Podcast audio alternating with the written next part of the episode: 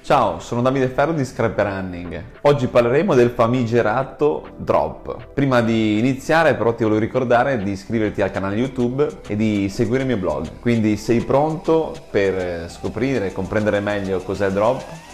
Allora, iniziamo.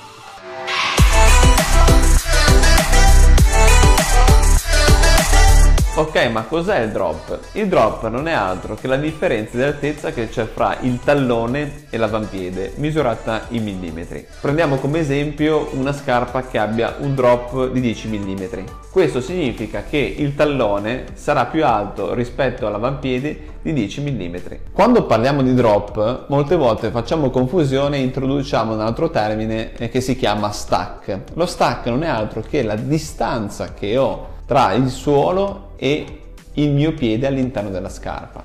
Ma dopo queste spiegazioni di che cosa è drop, cosa è lo stack, cerchiamo di capire ma cosa serve. Il drop negli anni 70, negli anni addietro, praticamente non esisteva, tutte le scarpe avevano praticamente un drop zero, mentre invece ultimamente cambiano anche un po' le esigenze, magari oggi inizia a correre chi eh, fino a ieri magari nuotava piuttosto che persone che non hanno mai fatto sport, ecco le esigenze nel tempo sono cambiate. Ed ecco allora la comparsa, questo differenziale che c'è fra l'avampiede e il tallone, はね。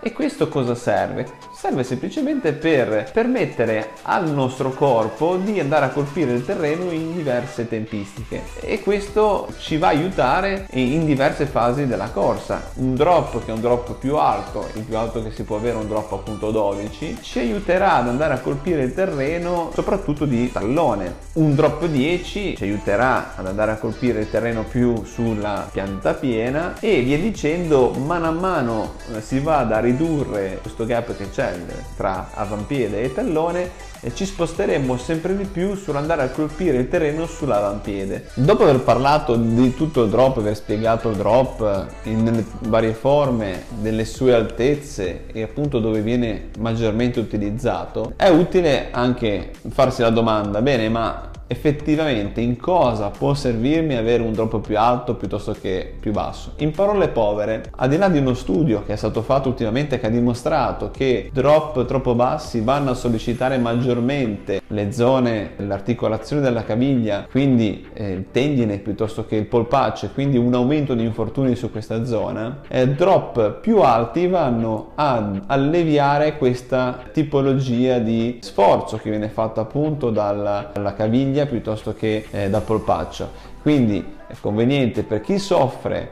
di talloniti piuttosto che problematiche dovute a tendiniti di andare su un drop più alto, mentre invece chi eh, soffre di problemi alle ginocchia piuttosto che di anche è consigliabile andare su drop più bassi. Riepilogando il tutto, drop più alti andranno a sollecitare di più quelle che sono le zone delle ginocchia piuttosto che delle anche, mentre invece drop più bassi andranno a farci lavorare di più con polpacci, tendine d'Achille piuttosto che le caviglie. Abbiamo finito, se ti è piaciuto questo video lascia un like o iscriviti al canale, se ti va o ne voglia puoi lasciare un commento qui sotto al quale ti risponderò appena mi sarà possibile. Grazie di tutto e a presto.